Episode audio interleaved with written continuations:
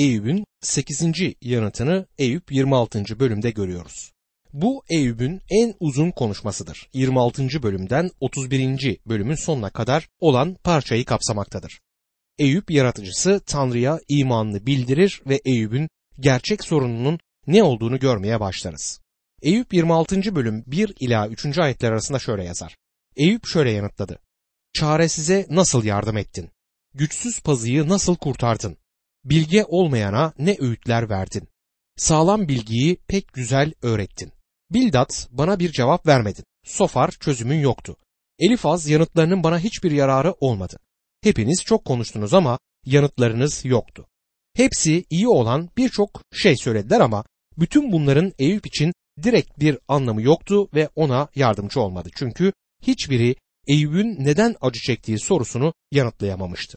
Eyüp 26. bölüm 4. ayette bu sözleri kime söyledin? Senin ağzından konuşan ruh kimin? Bu sözleri kime söyledin? Sonunda doğru soruyu sordun Bildat ama bir yanıtın yok. Bu yüzden bu konuşmaların kime bir yararı dokundu diye Eyüp sorar. Şimdi Eyüp gerçekten konuşmaya başlamaktadır. Burada ruhunu bütün çıplaklığıyla açacaktır. Söyleyecek çok şey var ve bunlardan bazıları gerçekten harikadır. Yaratılış konusuyla ve Tanrı'nın yaratıcı olduğuyla ilgili alana girer. Eyüp 26. bölüm 5 ila 7. ayetler arasında suların ve sularda yaşayanların altında ölüler titriyor. Tanrı'nın önünde ölüler diyarı çıplaktır. Yıkım diyarı örtüsüz. O boşluğun üzerine kuzey göklerini yayar. Hiçliğin üzerine dünyayı asar diyor. Boşluğun üzerine kuzeydeki gökleri yayar sözü üzerine birçok varsayım yapılmıştır. İnsanlar kuzeyde bir boşluk olduğunu, kuzeyin belirli bir yerinde yıldızlar olmadığını işaret etmeye çalışmışlardır. Hatta buraya kuzeydeki delik adı da verilmiştir. Ancak çok güçlü teleskoplarımız özellikle de radyo teleskoplarımız olduğundan beri bir teleskobu uzayın herhangi bir yerine çevirip de orayı yıldızlar, diğer evrenlerle dolu bulmamamızın mümkün olmadığını gördük. Eyüp Tanrı'nın uzaya eğilip onu örttüğünü söyler. Tanrı boş yeri doldurabilir. Ayrıca uzayda Tanrı'nın yarattığı bir kavramdır. Şurada Tanrı'nın yarattığı bir yıldız, onun milyarlarca ışık yılı uzağında bir başka yıldız vardır ve Tanrı onu da yaratmıştır. Bu yıldızların günümüzde sokaklarda birbiriyle çarpışan arabalar gibi birbirlerine bindirmelerini engelleyen nedir? Tanrı'nın bu yıldızların arasına bu uzay boşluklarını koymuş olmasıdır. Belki bazı insanlar hiç diye yanıt vereceklerdir. Dostum, hiç değil bir şeydir. Ne olduğunu bilmiyorum ama bir şey ve Tanrı onu gök cisimlerini birbirlerinden ayrı tutup çarpışmalarını önlemek için kullanmaktadır. Diğer evrenlerin birbiriyle çarpışmasını önleyen yağlı bir madde gibidir. Haberci Pavlus'u dinleyin. Eminim ki ne ölüm, ne yaşam, ne melekler, ne yönetimler, ne şimdiki, ne gelecek zaman, ne güçler, ne yükseklik, ne derinlik, ne de yaratılmış başka herhangi bir şey bizi Rabbimiz Mesih İsa'da olan Tanrı sevgisinden ayırmaya yetecektir diyor Romalılar 8. bölüm 38 ve 39. ayetlerde. Uzay Tanrı'nın yarattığı şeylerden birisidir. Dostum bu bize üzerinde düşünecek bir şey vermektedir. Bu da uzay nedir sorusu. Ay'a gitmek oldukça uzun bir zaman sürer. Dünya ile ay arasındaki bu uzaklık nedir? Hiçbir şey olduğunu söylemeyin çünkü bir şeydir. Nedir bilmiyorum. Bu konuda uzman değilim. Sadece ona uzay dediğimizi ve Tanrı'nın onu yarattığını, orada olup yaratılmış olduğu amacı yerine getirdiğini biliyorum. Hiçliğin üzerine dünyayı asar diyor. Bunu Eyüp'e kim söylemiş olabilir? Eyüp'ün ataların zamanında yaşadığını hatırlatmak isterim. Buna karşın bu adam dünyanın uzaya asılı olduğunu biliyordu. Tanrı'nın dünya denilen dev küreyi kendi koyduğu değişmez yasalardan başka hiçbir destek olmaksızın uzaya asmış olduğu antik zamanlarda yaşayan astronomi uzmanlarının bilmediği bir şeydi. Eyüp Tanrı'nın hiçliğin üzerine dünyayı astığını anlamıştı. Dünyanın altında bir temel yoktur. Eğer düşerse hangi yöne gider? Yer çekiminden söz ediyoruz ama yer çekimi dünyanın merkezine doğru bir çekimdir. Uzayın yeterince uzaklarına gittiğinizde hiçbir şeyi çeken hiçbir gücün olmadığını görürsünüz. Öyleyse neresi yukarı, neresi aşağıdır ve onu uzayda asıl tutan nedir? Koleseliler 1. bölüm 17. ayette bir yanıtı buluyoruz. Her şeyden önce var olan odur ve her şey varlığını onda sürdürmektedir diyor. Sürdürmektedir sözcüğünün Grekçesi sunistemidir ve bir arada tutmak anlamına gelir. Mesih aracılığıyla bir arada tutulmaktadırlar. Şimdi kutsal kitabın Eyüp kısmının muhteşem bir bölümüne giriyoruz. Eyüp yaratıcı olarak Tanrı hakkında çok yüksek görüşe sahiptir. Küller arasında yatarken geceleri yıldızlara bakıyordu ve bunu yaparak çok uzun zamanlar geçirmişti. Eyüp 26. bölüm 13 ve 14. ayetlerde gökler onun soluğuyla açılır. Onun eli parçalar kaçan yıları. Bunlar yaptıklarının küçücük parçaları. Ondan duyduğumuz hafif bir fısıltıdır. Gürleyen gücünü kim anlayabilir diye soruyor. Tanrı gökleri yıldızlarla süslemiştir. Eyüp'ün sözüne ettiği kaçan yılan büyük bir ihtimalle göklerdeki takım yıldızlarından biridir. Tanrı'nın göklerde yarattığı harikalarla gözüktüğü şekildeki büyüklüğü ve yüceliğine dikkat çekmektedir. Eyüp'ün Tanrı'yı yaratıcı olarak tanıdığını görüyoruz. Eyüp onun kurtarıcı olduğunu anlamıştı ama Eyüp onu destekleyici ve kendisini seven kişi olarak tanımamıştı. Tanrı'nın kendisine yardımı olmayan, hiçbir şeyin başına gelmesine izin vermeyeceğini anlamamıştı. Şimdi Eyüp'ün kötüleri kınadığını görüyoruz. Bu kitapta gerçekten temel olan bazı değerler var. Eyüp bizlere olduğumuz yerde yaşamlarımızın ortasında uzanır. Eyüp'ün çektiği sıkıntı ve acıların ortasında öğrenilecek birçok ders bulunuyor. Eyüp kitabındaki ana dersin imanların neden acı çektikleri olmadığını söylememin nedeni budur. Kitabın esas konusu acı çekmek değildir. Bütün bunların arkasında tövbe, bir tanrı çocuğunda tövbe öğretisi vardır. Günahlı biri Tanrı'ya iman ettiğinde tövbe etmesi gerekmekte midir? Bakınız Elçi Pavlus Filipe'deki zindancıya elçilerin işleri 16. bölüm 31. ayette ne diyor? Onlar Rab İsa'ya iman et, sen de ev halkında kurtulursunuz dediler. Elçi Pavlus tövbeden hiç söz etmedi ama tövbe iman et sözcüğünün içerisindedir. Çünkü bir günahkar Tanrı'ya döndüğünde aynı zamanda günahtan uzaklaşır. Buradaki zindancının durumunda uzaklaştığı günah herhalde putperestlikti. Bu onun tövbesiydi. Önemli olan Mesih'e dönmekti. Bu kitabın göstereceği gibi kendi kendine yeten herkesin tövbe etmesi gerekiyor. Eyüp kitabındaki en büyük ders işte budur. Eyüp 27. bölüm 1 ila 4. ayetler arasında Eyüp anlatmaya devam etti. Hakkımı elimden alan Tanrı'nın varlığı hakkı için bana acı çektiren her şeye gücü yetenin hakkı için içimde yaşam belirtisi olduğu sürece Tanrı'nın soluğu burnumda olduğu sürece ağzımdan kötü söz çıkmayacak. Dilimden yalan dökülmeyecek diyor. Eyüp yılmadığını ve azimli olduğunu çok açık bir şekilde ortaya koymaktadır. Sofar yanıt vermiyor ve Eyüp sözlerine devam edip siz üç sözde arkadaşımın bana yaptığı suçlamaları asla kabul etmeyeceğim diyor. Eyüp 27. bölüm 5. ayette size asla hak vermeyecek, son soluğumu verene dek suçsuz olduğumu söyleyeceğim diye yanıt vermektedir. İnatçı bir adam öyle değil mi? Arkadaşlarının bütün yaptıkları onu daha da kendini savunmaya zorlamak oldu. Kendini savunmakta hiçbir ruh kırıklığı ve akılda alçak gönüllülük yoktur. Eyüp tamamen iyiyken doğru olmayan tanrıymış gibi gösterir. Dürüstlüğümden vazgeçmeyeceğim demektedir. Eyüp 27. bölüm 6. ayette doğruluğuma sarılacak onu bırakmayacağım. Yaşadığım sürece vicdanım beni suçlamayacak diyor. Eyüp'ün buradaki konuşmasına bir bakın. Bu arkadaşlar onu kendini yargılamaya yöneltmek yerine kendini savunma ruhunu desteklediler. Eyüp kendini haklı çıkartmaya çalışıyor. Gördüğünüz gibi burada Tanrı sahnede değildir. Eyüp burada biraz fazla atılgan çünkü bütün bunlar bitmeden Eyüp'ün Tanrı'nın önünde tozlar ve küller içinde olduğunu göreceğiz. Bizler için bütün bunlarda öğrenilecek birçok ders bulunuyor. Eyüp'ün arkadaşlarının kendisine söyledikleri birçok şeyin gerçekler olduğunu kesinlikle kabul ediyorum. Ayrıca bu adamların iyi niyetli olduklarını düşünüyorum. Doğru olan şeyler söyledikleri halde gerçeğin kendisine sahip olduklarını sanmıyorum. Deneyim, gelenek ve yasacılıktan söz ettiler ama Eyüp'e gerçeği bildirmediler. Bunu yapmadıkları için adamın egosunu da beslediler. Bunu tekrar etmek istiyorum çünkü önemlidir. Eyüp'ün gizli bir günah işlediğini düşünüyorlardı ve bunu ortaya çıkartmaya da çalışıyorlardı. Eyüp büyük gizli bir günah işlememişti ve onların yanlış düşündüklerini de biliyordu. Eyüp kendisinin haklı olduğunu varsaymaktaydı. Eyüp'ün hatası işte buydu. Arkadaşlarının hatalı oluşu Eyüp'ü hiçbir şekilde haklı çıkartmıyordu. Eyüp kırık bir ruhla Tanrı'nın huzurunda durmalıydı. Yaşamlarındaki sıkıntıların amaçlarından biri de bizleri Tanrı'nın önünde kırık bir ruhta olmaya yöneltmektir. Birisi sıkıntının güneş gibi olduğunu söylemiştir. Güneş bal mumunun üzerine ışırsa onu eritir. Ama aynı güneş kilin üzerine gelirse onu sertleştirir. Sıkıntılar değişik kişileri değişik şekillerde etkilemektedirler.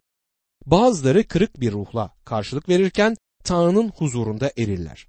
Eyüp henüz o noktaya gelmemişti. Şimdi katı kendi dürüstlüğünde bir çivi kadar sert, doğruluğuma sarılacak, onu bırakmayacağım, yaşadığım sürece vicdanım beni suçlamayacaktır diyor.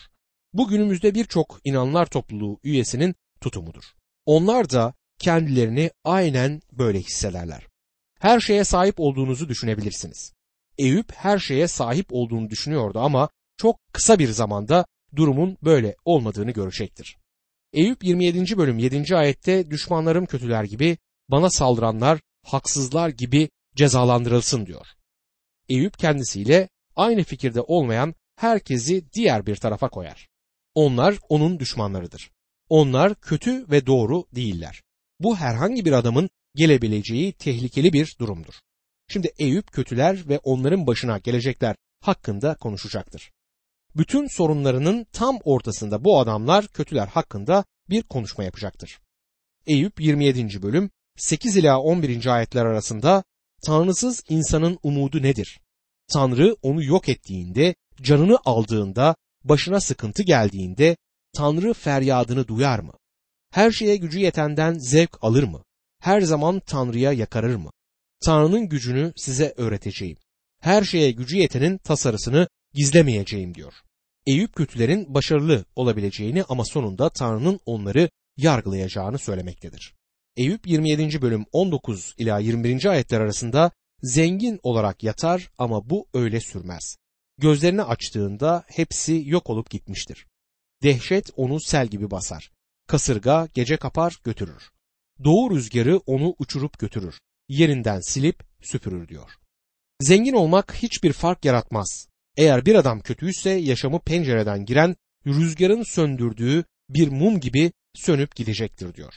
Eyüp 27. bölüm 23. ayette onunla alay ederek el çırpar, yerinden ıslık çalar diyor. Zaman gelecektir. Milyonlarca kişinin Mussolini'yi selamladığı zamanı hatırlıyorsunuz. İnsanların onun ve metresinin öldüklerinden sonra çamurlar içine yatan ölü bedenleri üzerinde yürüdükleri gün geldi. Kötüler yargılanacaktır. Kötülüklerinin ve sahip oldukları görkemlerinin bir sonu gelecektir. Ama bu Eyüp'ün sorununa bir yanıt vermez. Eyüp'ün hala söyleyecek çok şeyi vardır. Konuşmasını yaratılış hakkında bulabileceğiniz en güzel şiirlerden bir tanesiyle sürdürür.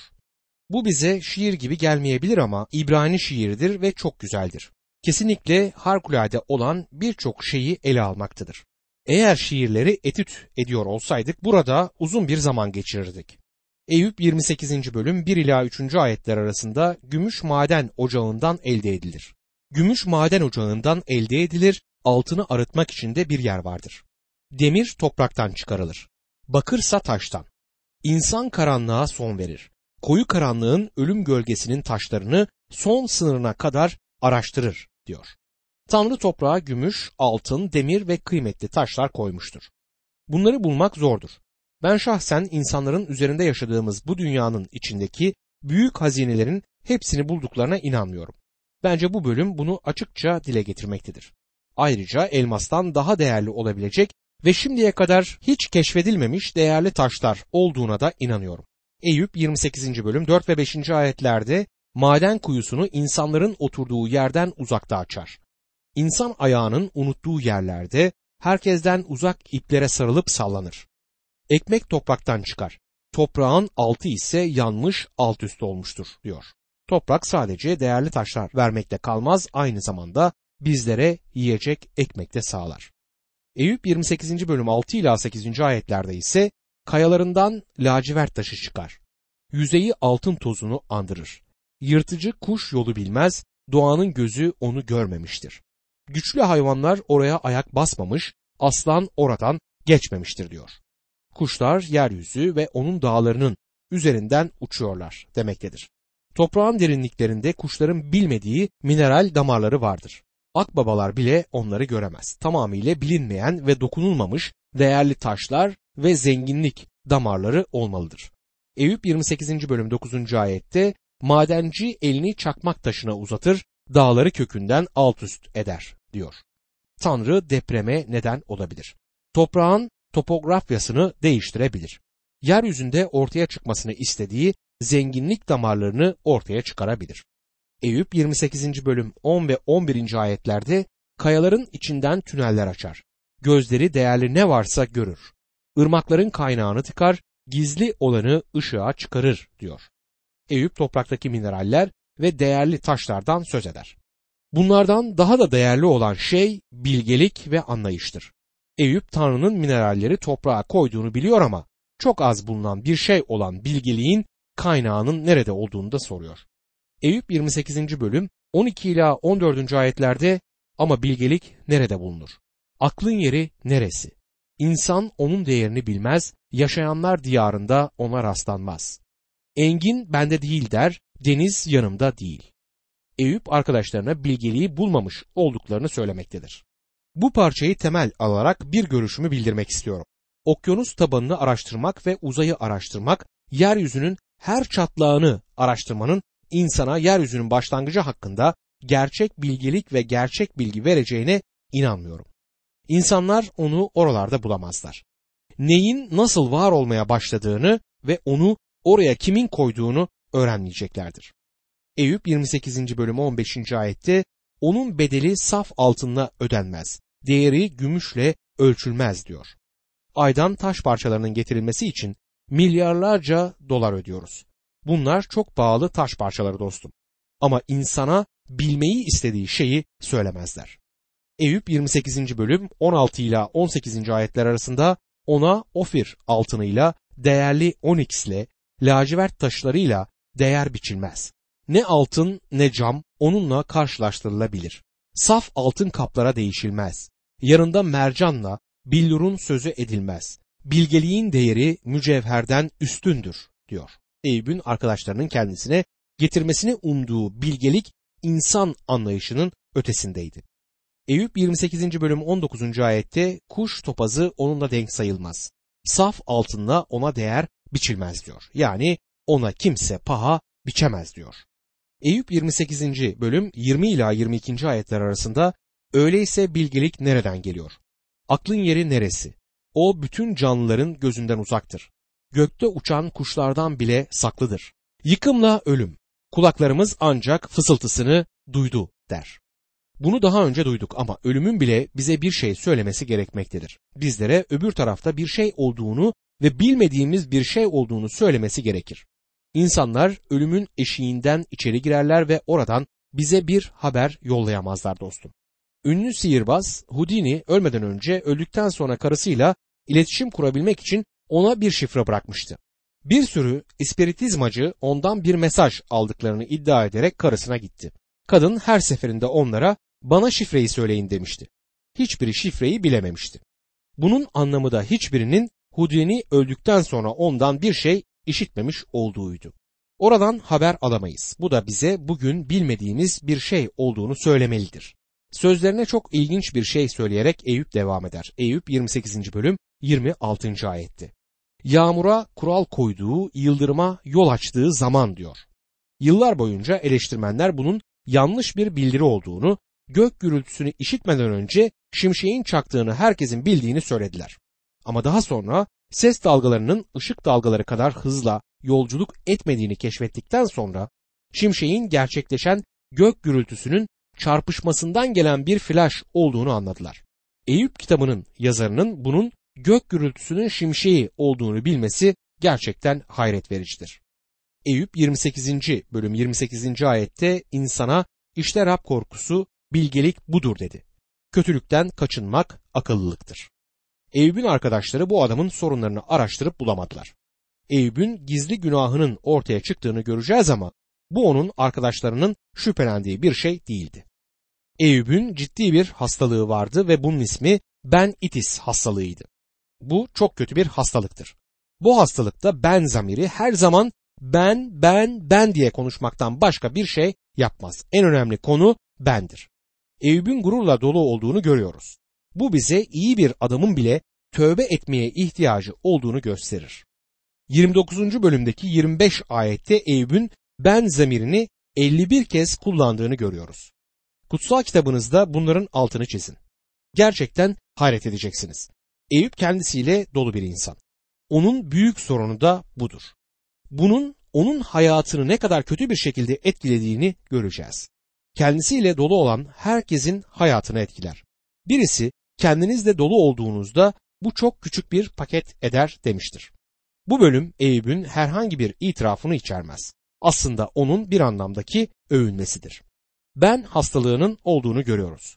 Birçoğumuzda da aynı sorun bulunuyor. Bu zamir hepimiz için yaşam tekerleğinin merkezini oluşturur. Her şey bizden çıkan bir tekerlek çubuğudur. Ruh kırıklığını görmeyiz. O kırık ve alçak gönüllü yürek suçun kabulü, itirafı, hiçbir suçluluk ve başarısızlık duygusu yoktur.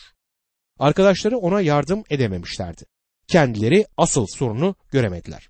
Eyüp'ü tanımıyorlardı. Kendilerini de tanımıyorlardı ve kesinlikle söylemeliyim Tanrı'yı da tanımıyorlardı. Tanrı'nın Eyüp'e bir ceza olarak sıkıntı yolladığına ve Eyüp'ün ayak direttiğine inanıyorlardı. Ona karşı hoyrattılar ve onu teselli edemediler. Her biri farklı bir yaklaşımda bulundu, buna karşın hepsi aynı sonuca vardı.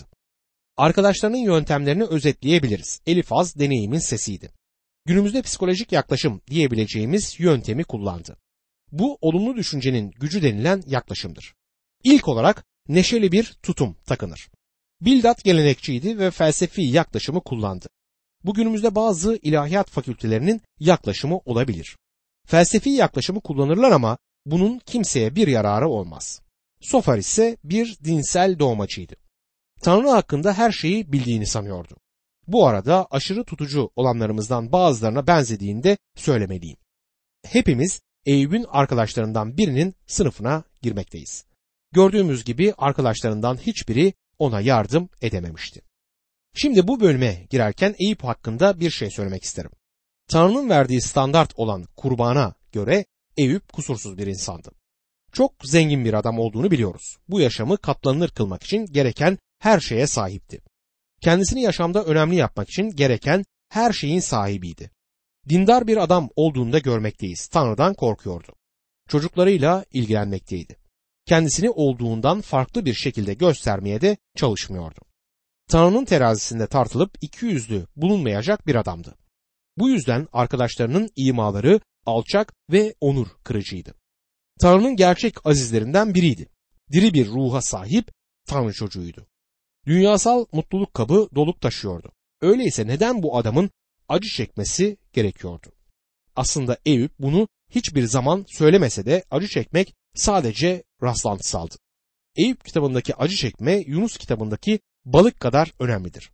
Gerçek sorun Eyüp'le Rab arasındadır. Düşman olan şeytan bile ikinci planda kalmaktadır. Gerçek sorun Eyüp'tür. Eyüp kendini tanımıyordu ve aynı zamanda da Tanrı ile ilgili bilgisi kısıtlıydı.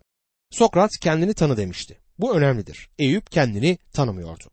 Kendini doğru sayıyordu ve kendi kendine de yetiyordu.